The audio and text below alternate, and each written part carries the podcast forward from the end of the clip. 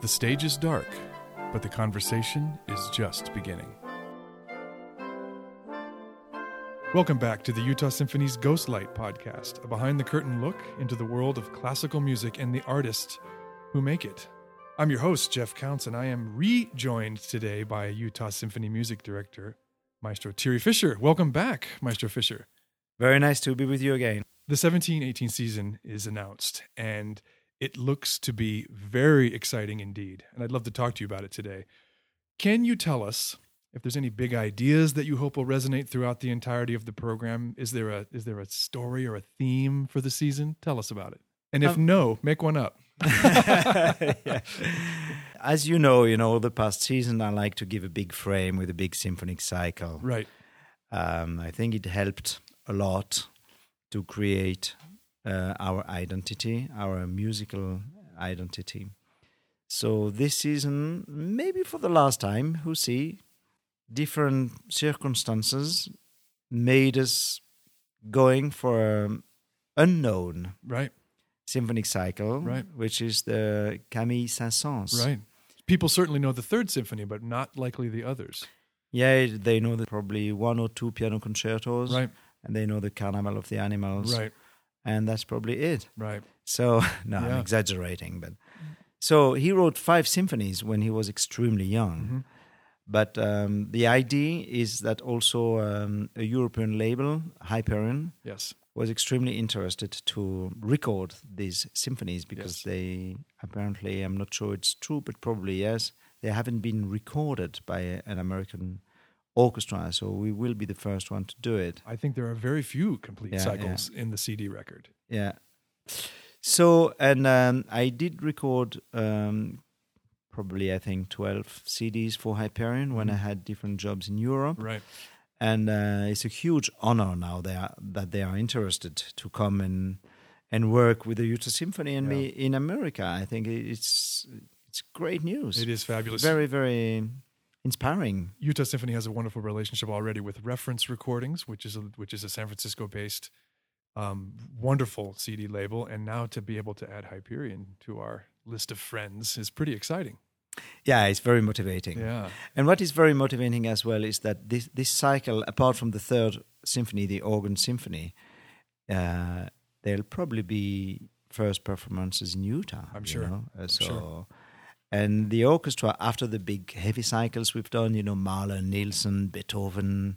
Yeah. Um, it will Brahms be, in the current season, and Brahms Yeah. and Charles Ives now. yeah, Right, thank right. you. Uh, it will be a very different, but I feel that we have this group confidence Yes. to approach this very specific style, the French Romanticism, Right, you know, which right, is not like sure. the German Romanticism we are in it now. right?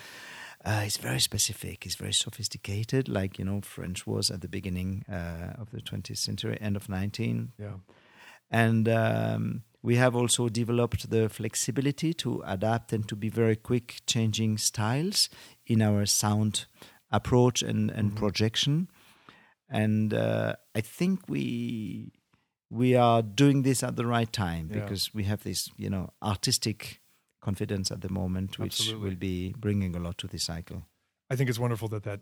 That, that, that you are continuing to commit to the cycle idea. You and I talked about the cycle concept on the first episode of the Ghostlight podcast, and the way you spoke about it was very inspiring. So I I hope you'll stick with it beyond this season. I really do. So I have a question for you about momentum. The 17-18 season will be the second season past 75th anniversary season. And I wonder if it's been difficult to maintain momentum since then. I mean, I know you have a desire to keep the energy at a very high level all the time. Has that need influenced your programming decisions in any way? Have there been things about the energy that you've felt you needed to keep in the forefront of the orchestra's mind as you planned their their experiences? Absolutely not. For me, you know, whether we we work for the 75th anniversary or if we work to go, you know, on tour in the middle of Utah Mhm. or we play in the Abravanel Hall, for me, I focus on the concert. I don't focus on the event, Sure. and that's my message to the organization. Right. So for me, of course, we were all very proud and happy of what we achieved with all this collaboration and, Right. and CD projects and, and Carnegie Hall. Um, however, for me, my motivation is is even bigger now because this anniversary brought a lot of you know excitement and it developed very naturally some good connections lots of solidarity in the orchestra and so the orchestra is much stronger now so that's Yes. why i'm even more motivated Right. of course we don't go to new york this year Right. but however again the nature of the art is more important than the event.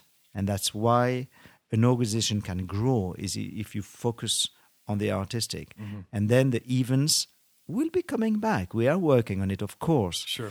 But I was going to say the same pleasure, but it's even bigger now. Right. So- it's it sounds like what you're saying is anniversary or no, your your expectation and the level of energy that you bring to this is the same all the time. It's even more because you know now with the confidence the orchestra got with this anniversary Sure. season, we can go further. Yeah. There are more things very natural in our relationship. I mean, within the orchestras and in my relationship with the Right. orchestra right.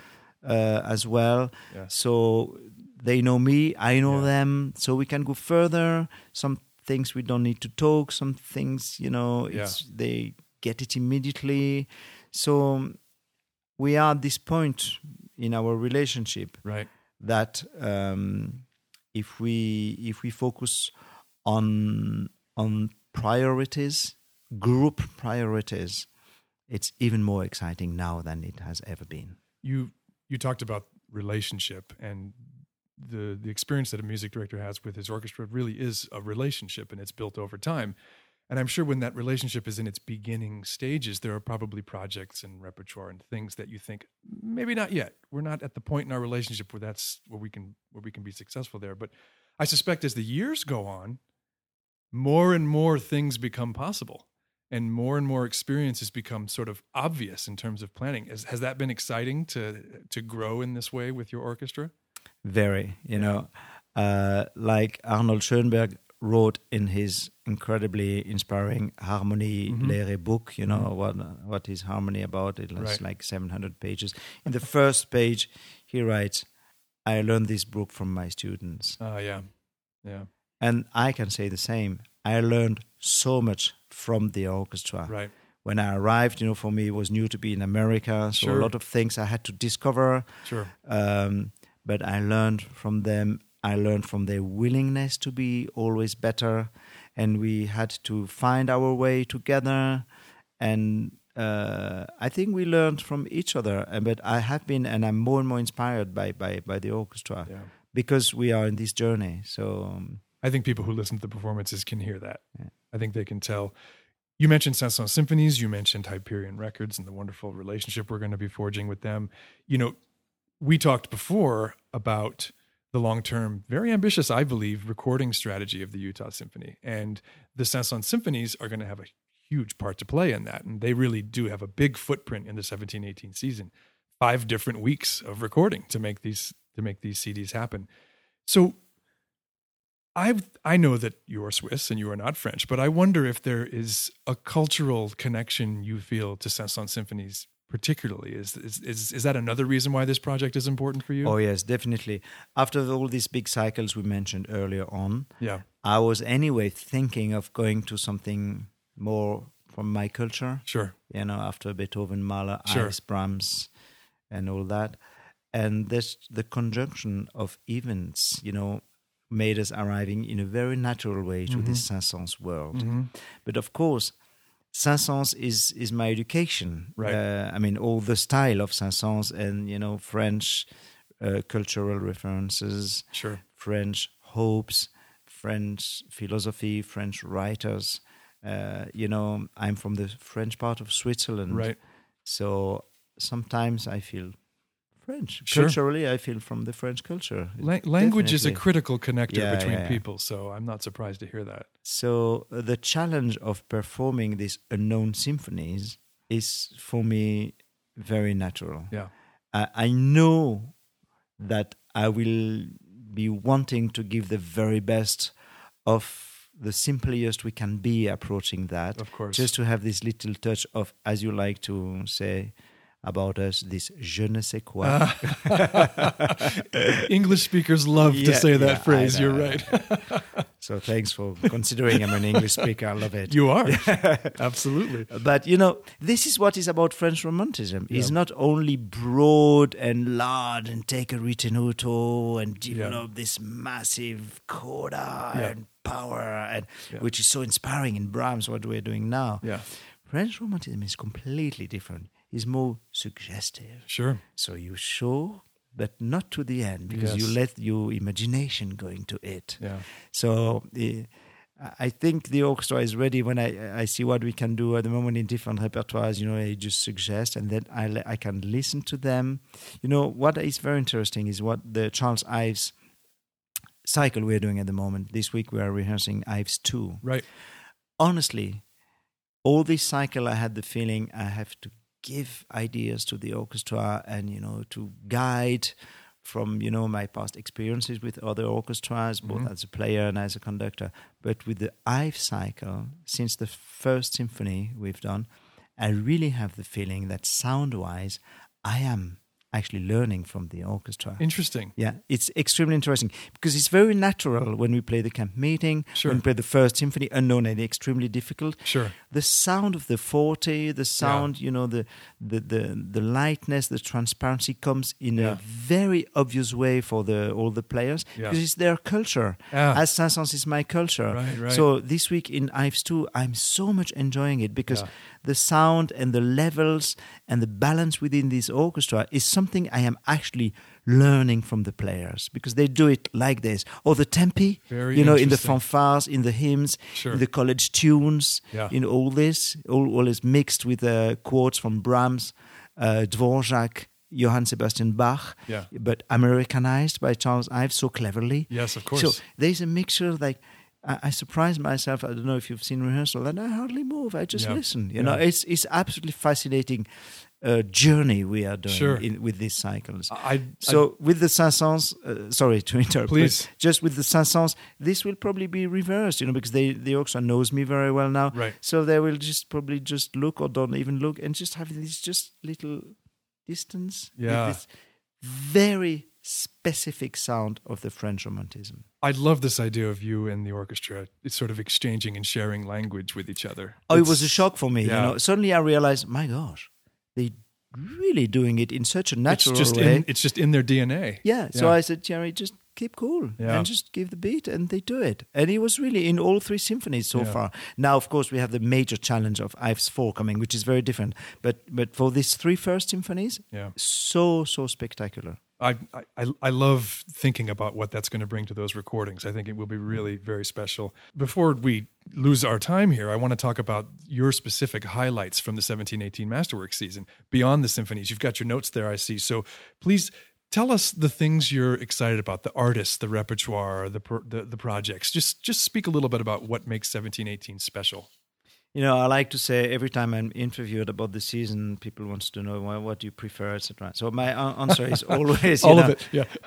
from the first piece to the last piece, every single concert is as exciting as any other concert. I mean, for me, you know, I'm attracted by challenges, by beauty, by being inspired by these composers. So Mm-hmm. it's it, I cannot make a, a list of priorities. Sure. You know, this is more special. You know, everything is special because, again, I concentrate on the concert, not on the event. Of course. So in this specific case, the event is the season. Sure. And we are doing the f- the inner cons- consistence of, of Right, the season. right. But anyway, having said this, you Please, know, please try Maestro. please, I, I do my best. um, no, we're going to start the season with the Strauss tone poems, Yes. and also we do some also in the middle of the season. Right. Mm-hmm. I think it's good. In about time we start uh, doing this because this is the ultimate pleasure for an orchestra. It's so well written. It's very organic. It's a lot of brings a lot of satisfaction to Absolutely, the players. yeah. A lot of abandon. It's loud. It's soft. It's melodic. You just wait for the other melody, and you you know them, and it's it's giving the same pleasure to an audience. It's- Absolutely. it's so well written Yeah. and, and it's so symphonic it makes an orchestra shine and it, it's just so organically uh, written so yeah when I- you conduct strauss you just you know can't stop I can remember when I was performing playing Strauss tone poems. And I always called a week at, with an orchestra that, that included one of the big tone poems, I called that a score week, like when Mahler symphonies are played, because those are the weeks when you see about 20 scores on stage. The orchestra always has score with them because there's so much density and complexity to the music, but it's very organic, like you say. That people are just interested in turning the pages themselves, not just the conductors. So please, I digress. Continue. Well, we have a lot of great artists Mm-hmm. uh, this season. I mean, great guest conductors. So I Yes, mean, you know, I'm yes. very proud that we are able to attract tho- those those conductors. Uh, we have uh, Matthias Pinscher. We have Returning, which is returning fabulous. for the third time. Yes. We have a great German conductor, Markus Stenz. Yes, very which- excited about yeah, that. Yeah, which will make his debut with us, Yes. Mm-hmm. and hopefully not the last time. We have Christian Macilaru, who came already once. He was big, big success. Big success. Same guy. We have Bernard Labadie, the um, early classic uh, specialist. Yes. Um, we have uh, Karina Kanelakis, who Mm-hmm. is a woman conductor, uh, very promising, on a rise. I mean, Absolutely. she- she's doing a great career. Everybody, A real every- star. yeah, a real star. And we have also another conductor who will actually come for the third time. Uh, is uh, Kazuki Yamada, the Japanese conductor, who was Huge success. such a hit. Yeah. Yeah, the, when Huge he came for the success. first time. So you know, these six weeks are Yeah. actually, you know, I can only recommend because what I like to say for for an orchestra and for me, because I'm planning them and I'm Sure. really there, is like these guest conducting guest conductor weeks are are like a multivitamin shot Right. for the orchestra, Right. Because you know, of course, the cliche. Let let let me just make some fun Okay. you know you know when when you have a guest conductor coming and uh, and he says to an orchestra oh you're just a little bit late here you know about this everybody say oh he's such a great conductor he's telling us you know so important things Such and when, great and when ears. the mu- music conductor uh, music director is there every week and then say yeah he's just a little bit little bit late here and says oh god here again you know but that's true but it's also part of life i love it you know so for me i am counting on you know this, this magic of what a guest conductor is bringing to an orchestra and i couldn't work as um, with the same uh, commitment with the, with uh, the Utah Symphony if I could not count on this magic Yeah. from the guest conductors. Uh, I was a player myself, and I do understand what this represents, you Sure. know, for the evolution of a group. So that's why I'm doing my absolute best every year to go to to get the best conductors we can, and I, we have. I have personally a, an um, very high ambition to get even even more recognized uh, conductors in the industry to come in the coming years to to Utah. I know you're very Um, careful about the selection of these it- conductors. it's crucial this Yeah. week. So I mean, I can only encourage Yeah. the audience to come to to these weeks. We are very fortunate to have, for example, we'll have three fantastic violin players coming. Please we tell have us about it. Augustin Hadelich, you know, who is you know a great American figure, so immaculate Superstar. player, yeah, Yeah. Mm-hmm. playing the Beethoven uh, uh, violin concerto. We'll have uh, the legendary Hilary Hahn coming with us for the third time. Since I'm Very here, excited yeah about that. doing uh, the Dvorak Concerto. We have a probably relatively unknown violin player called Patricia Kopaczynskaya. I mean, this I know already. You know, it will She'll be- be, she'll be new to Utah Symphony Yeah, audiences. yeah, So yeah. tell us a little about her. Uh, I worked with her last uh, spring i- in, Europe, and uh, for the first time, I heard about her already. But immediately after the 10 first bars of the concerto, I, I had this vision I want her to come to Utah. Uh, but she's incredibly busy. She's playing now for the third time this season with the Berlin Philharmonic, with the Vienna Philharmonic on tour. I mean, she's doing such a mega career. So luckily, as we got on very well, we found this one week where I was planning to be here in Utah and she was free and she's coming. Fabulous. So she will be playing the um, uh, Schoenberg Violin Concerto, Mm-hmm. which is, you know, not uh, Brahms, Right. but with her, with Yeah. Mm-hmm. her gigantic charisma. It will be, we will be forgetting that she's playing Schoenberg. She will just be creating every new bar a piece of art. Wonderful. She's tho- this kind of player. She Wonderful. has a lot of cliche around her because she's playing, you know, without shoes. She's come with bare feet on stage. and Really? everything. Yeah, absolutely. Okay, okay. And That's how I heard about her. Sure. But then when you work with her, Yeah. you don't even notice because she's just, like when we had, for example, Emmanuel Payu coming here twice. And Sure. so many players told me, you know, we always forget he's actually playing flute because Yeah. he's such an artist. He, c Yeah. he could be singing or talking or Right. playing violin or Right. or being a disc jockey, you know, Sure, whatever. sure. He's just he's just music. Pure art. Yeah, whatever. He has Yeah. a flute, okay, but he, he's not even important. Patricia is one of these I see. players, you know. It's, uh, she's, so I'm very happy to be able to invite those kind of players to the Utah Symphony because Absolutely. they bring a lot Yeah. of inspiration to the players Yeah. and uh, as well to the audience. But We, we have a lot of young players in the orchestra, so I imagine Yeah. their their ability to be inspired by sort of wild spirits like that is pretty exciting. I Mm-hmm. I don't want to get away from this discussion without asking you about contemporary music in next season. I know that's an important continuing goal of yours to you know have contemporary music on the season. So tell us about your plans for 1718 in that regard. Well, I did not give up with my uh, promise when I was appointed to have one uh, commission a year for Absolutely. the orchestra. You We know? should talk As I about like that. to say, Yeah. an orchestra is not only a museum; it's also a piece where creativity is needed. Absolutely. So we'll have a very established uh, European uh, composer this year. It's Tristan Muraille Yes. uh, French composer. I've done at least six to seven pieces with him, including a world premiere already. He he knows America very well. He Mm-hmm. was a composer uh, teaching composition in New York uh, for years, and he Right. just came back to Europe three three years ago. Right. So he's aware of you know the qualities and the high level of American orchestras. Yes.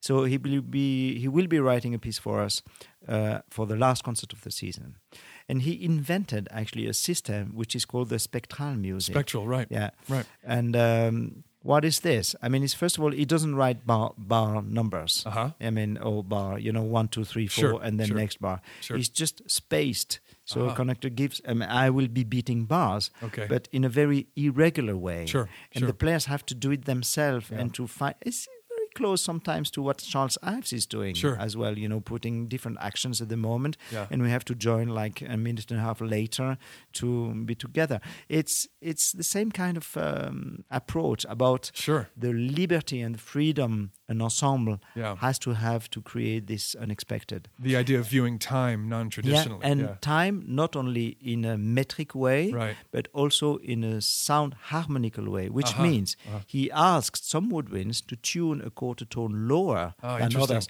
Like if you have three flutes in the in in in the piece, Right. I haven't seen the piece yet, but Sure. you know, I guess at least two or three. He will ask the second flute to be a quarter tone lower than the first flute, Mm-hmm. and the second oboe, and the second clarinet and bassoon, and then he will probably do some scordatura in the strings, Right. just to create. And I remember he was once tuning an orchestra next to me, you know, because it was new for me to do this spectral music, and it was like, okay, now that's wrong enough. Wrong Yeah, enough. to- talking about the tuning, you I know, love usually it. you try these very vertical vibrations in yourself to have a Right. pure A, Right. and he was looking for you know this vertical vibration. You have the Interesting. "Oh, oh," and the oh, the dissonance Yeah. is becoming beauty. Yeah. So al- already before you start playing the piece, you have an adventure just tuning the orchestra. It's spectacularly in- inspiring. That's Yeah. fascinating. I So can't I'm wait glad to that hear- we, we got him. Yeah. It was a bit hard because it's very busy, but Very we- busy, very yeah, popular, yeah, very yeah. very well known in the contemporary music world. So that's great. But we'll have also in terms of uh, contemporary music, we'll have as we just talked about it, the, um, the Beethoven violin concerto with Mhm. Patricia. yes. We have an orchestration by a living composer, German composer Manfred Glanert, who is- Mm-hmm. has orchestrated Brahms songs. Right. That will be done by um, Markus Stenz. Right.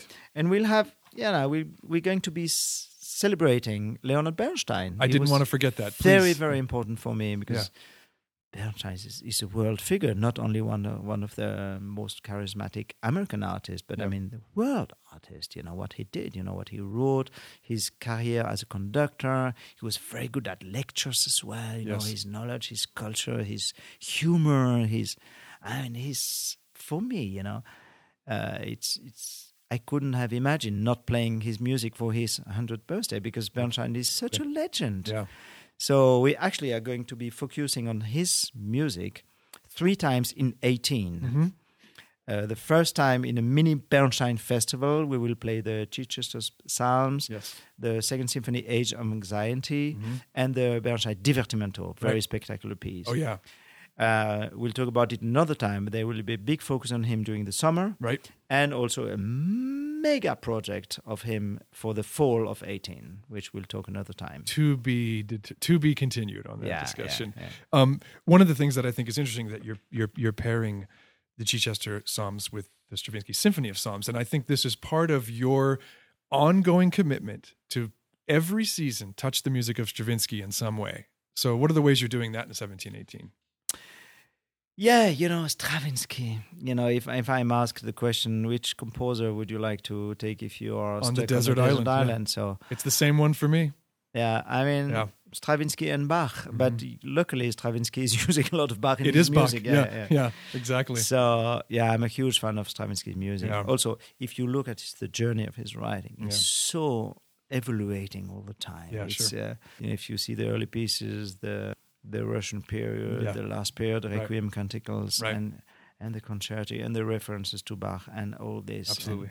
it's so inspiring. Yeah, So um, to pair the Symphony of Psalms and the Chichester Psalms, also knowing the love uh, and the inspiration Stravinsky was for Bernstein, right. you know, it was for me a very obvious. It's very challenging for the choir because Yes, they have to, indeed. to sing two very very difficult pieces. Right.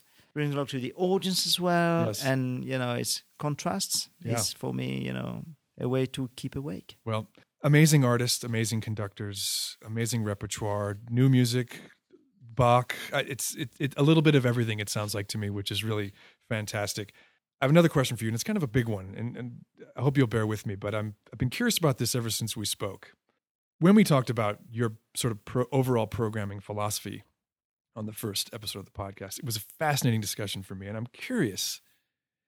Do you feel that philosophy shifting at all given the uncertainties of the world we live in? Now, it's important that I, I make clear that I'm not necessarily referencing this particularly particular moment in history per se. I'm more interested in learning if your programming personality changes with the world or if you try to stay consistent regardless of what is happening around you. In programming, consistency has limits. Mhm. I am somebody who is listening to what is going on in the world with a lot of attention. Mhm. I'm fascinated by geopolitic events, Sure. politics events, where we're going. And, you know, as an observer, you know, I'm fascinated. You know, I'm always listening news, reading books, and, you know, it's something uh, which is inspiring me in different ways for, for the best or for the worst. But I Right. mean, even if I don't want to, it is changing my way of having a stronger or weaker desire of programming a certain uh, type Mhm. of music. Sure. Um, with the, as you called, uncertainty uh, of, you know, this, this to beginning of 2017, Mhm. I would say that inevitably I feel attracted to um, pieces which can give us the confidence not to give up Yeah. on the necessity of having somehow beauty, the symbol of beauty, Mhm. with us.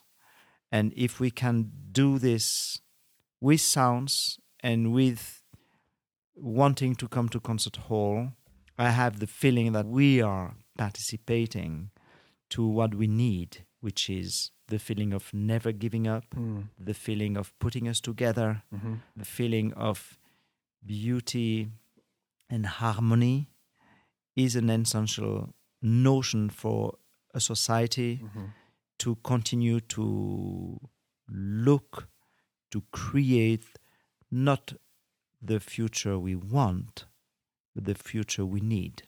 Well, I urge everyone to listen to the 17 18 season with those words in mind, Maestro. I think this idea of courage and beauty, no matter what, is a message that will live far beyond today and even tomorrow. I really appreciate your answer to that question. I do want to ask you, because we had a conversation with Christopher Macbeth about the opera's 40th anniversary, which is 1718. I'm sure you're very excited for Utah Opera. Is there anything in particular look, you're looking forward to from that season? Maybe the premiere, uh, premiere production of Moby Dick. Of course, I I will do everything I can to be there. Yeah. And uh, I think that's fantastic. It's also a complete new production, which is something I think Right. the Utah Opera hasn't done for a few years. It's been a while, right? Yeah, so I'm very happy for them. They, Yeah. they can do this. I'm very happy for Christopher. Yeah. um, no, it seems to be a fantastic season, Yeah. and uh, I think it's important that, especially after the orchestra having had so much momentum for the 75th Right. anniversary, Right. as we are actually Utah Symphony, Utah Opera, Right. it's great that now we have this focus on the opera for a complete season. I mean, for much more, but at least a bit more, you know, for this coming season. Yes. And it's very exciting to have two anniversaries very close So to close each other. together, That- that's absolutely. great. And, uh, I Within think it's three great years. news, yeah. Yeah, I- me and I'm too. very happy that in the beginning of 1780 season, uh, we will be participating to this gala concert where we'll be featuring uh, René Fleming, who is a, a Fantastic. legend. Yeah. And uh, I'm very happy to be able to conduct this concert, Yes. honoring the opera, and just Absolutely. being a little puppet just for the opera here. And Yeah. that'd, that'd be a, a good uh, kickoff for, the, for their season. You're not just offering the support of words, you're participating in a very real way in the anniversary, which I think is fantastic. You, your orchestra on a Bravenel stage with an artist like that, sort of saying, Bravo, opera, have a wonderful season. I think it's great. One last question for you, Maestro, and I think you know what's coming because you've been here before, but I'm curious since the last time we spoke, if you have any new ghost sightings to report. If the So, answer is oh, no, that's that's tricky. okay, but No, probably not a ghost, but Yeah. but almost. Okay. Yeah, a presence. Yeah. okay. It, it's funny because it's all coming back to me now, like Mm-hmm. uh, almost a year later, Mm. when we did Mahler 8 Right. uh, last February. So it's nearly a year. Now, of course, I'm listening to all the editings, you know, the, the final making up of the CD because we recorded the symphony. Mm. Mm-hmm. So I can even, it's funny, you know, listening with the score, all Sure. the edits, you know, what Sure, we do. sure. I can remember the which color was my my jumper, Yeah. uh, how cold it was, the atmosphere in the room, Exactly how you felt. exactly how I felt Yeah.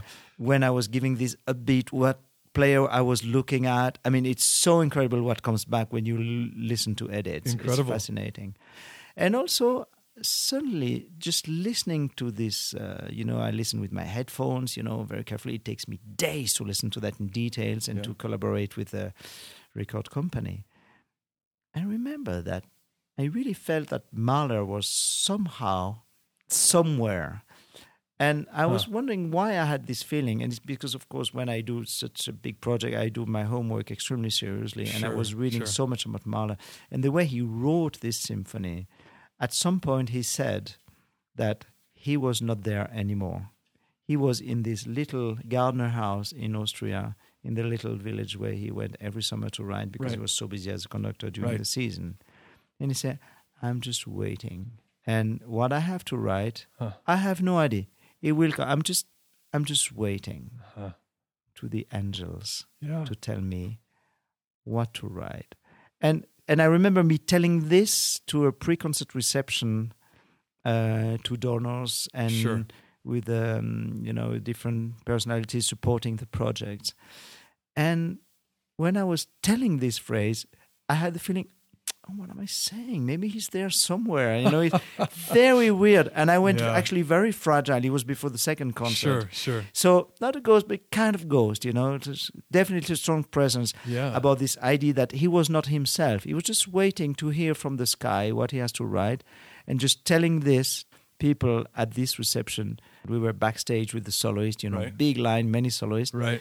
and suddenly I said, "Oh no, I forgot the beginning of the symphony. How does it go?" I remember this. I was there. And I totally panicked. Yeah. Honestly, I couldn't contact the first bar. Yeah. And I asked a soloist score, and like a stupid conductor, I asked, Sorry, can I just see the score? I say, Sure, what do you want to see? Yeah, I can't remember how it starts. And she looked at me, said, and suddenly I was thinking of Mahler saying he doesn't know what to write, he's Yes, just waiting. yes. And suddenly it did give me a lot of comfort Yeah. that I was just waiting to see what's going to happen. It was a very special moment. Maybe the same angel Yeah, told you veni veni when you needed it most. That's a fascinating story, and I definitely think it counts as a ghost story. Okay. Maestro Fisher, very excited about the 1718 season. Thank you so much for talking to us It's a pleasure to be here. And, and being a guest on the Ghostlight Podcast. Thank you. The Ghostlight Podcast is produced by Chad Call. Utah Symphony Utah Opera's season sponsor is the George S. and Dolores Dore Eccles Foundation.